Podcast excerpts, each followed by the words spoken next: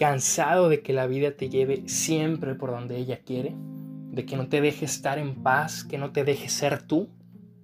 Tranquilo, siéntate, relájate, respira conmigo y hazte una pregunta.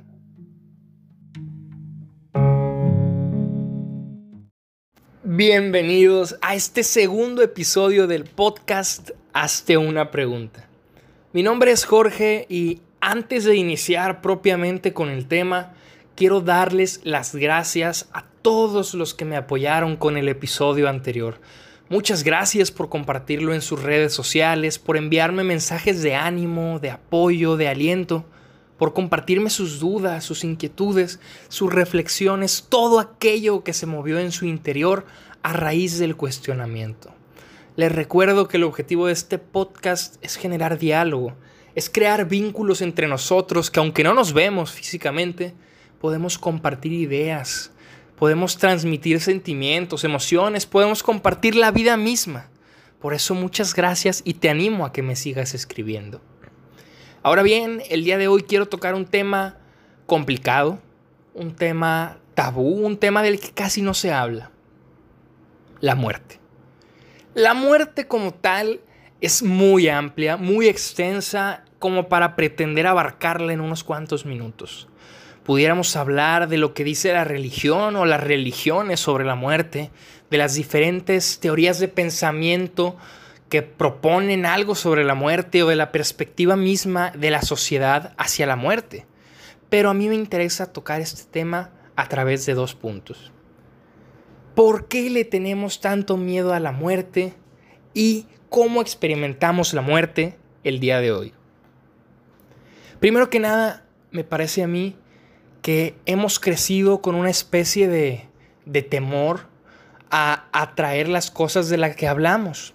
Muchas veces pensamos que si me pongo a hablar sobre mi muerte o lo que me pasará el día de mi muerte o lo que vendrá después, estoy atrayendo mi deceso, mi fallecimiento y la realidad es que no.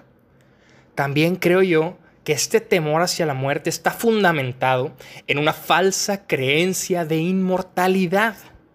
Se nos ha enseñado a ver siempre hacia el mañana, siempre hacia el futuro. Se nos pide planear de aquí a una semana, de aquí a un mes, de aquí a un año. Pero ¿quién te asegura que vas a estar vivo el día de mañana? ¿Quién te asegura que vas a terminar el día de hoy con vida? ¿Quién te asegura? cualquier cosa, nadie, nadie puede prometerte eso. La única certeza en esta vida es que vamos a morir. Y eso tenemos que asimilarlo. Y por más raro que suene darnos cuenta de que nuestra vida no nos pertenece, de que estamos aquí pero que estamos de paso. El filósofo alemán Martin Heidegger proponía que somos seres para la muerte porque desde que nacemos nos encaminamos a morir. Y es cuando tomamos conciencia de que vamos a morir, cuando finalmente comenzamos a vivir en plenitud, cuando comenzamos a ser aquí, a ser ahora, sin preocuparnos por lo que haya sido y sin preocuparnos por lo que será, simplemente siendo hoy, siendo aquí, siendo en este instante. Por eso la muerte, en lugar de asustarnos, debe motivarnos a vivir. Séneca, un gran pensador, decía que la vida ha de gastarse en aprender a morir. Porque si nos fijamos, los seres humanos somos los únicos seres vivos que nos resistimos a la muerte. Si vemos a los animales cuando están agonizando, se recuestan y esperan lo inevitable. Pero nosotros nos aferramos a los momentos y los estiramos lo más posible para sentir que aún estamos aquí. Creemos que la vida tiene que seguir durando, pero hay que aceptar que tiene un final y que ese final llegará en cualquier momento y que no podemos prepararnos más que asumiendo que llegará en algún día. Por eso la muerte debe darle sentido a la vida. En lugar de asustarnos y llevarnos por otros lados, la muerte puede motivarnos a vivir en plenitud. Ahora bien, ¿cómo experimentamos la muerte el día de hoy?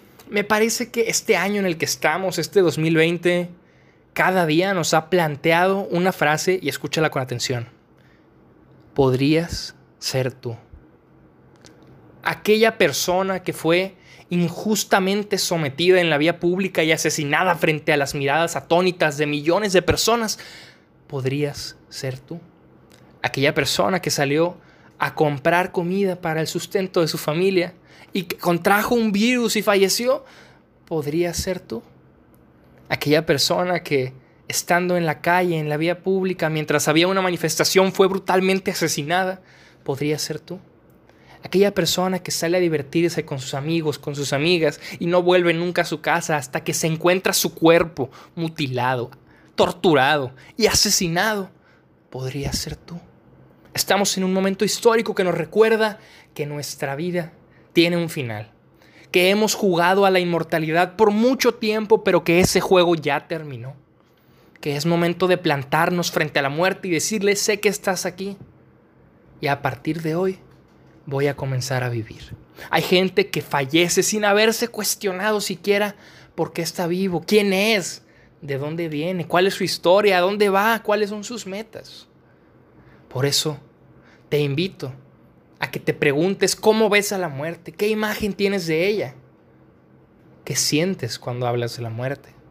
Y como pregunta para la reflexión, te invito a que pienses, si hoy murieras, ¿qué se escribiría en tu epitafio?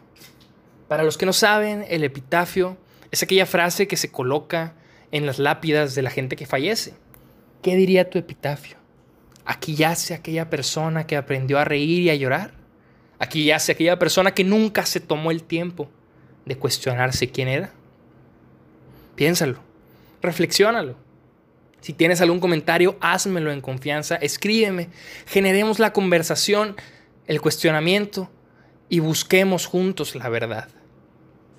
Y recuerda, una vida que no se cuestiona no es digna de vivirse. Si llegaste hasta aquí, muchas gracias. Hasta la próxima.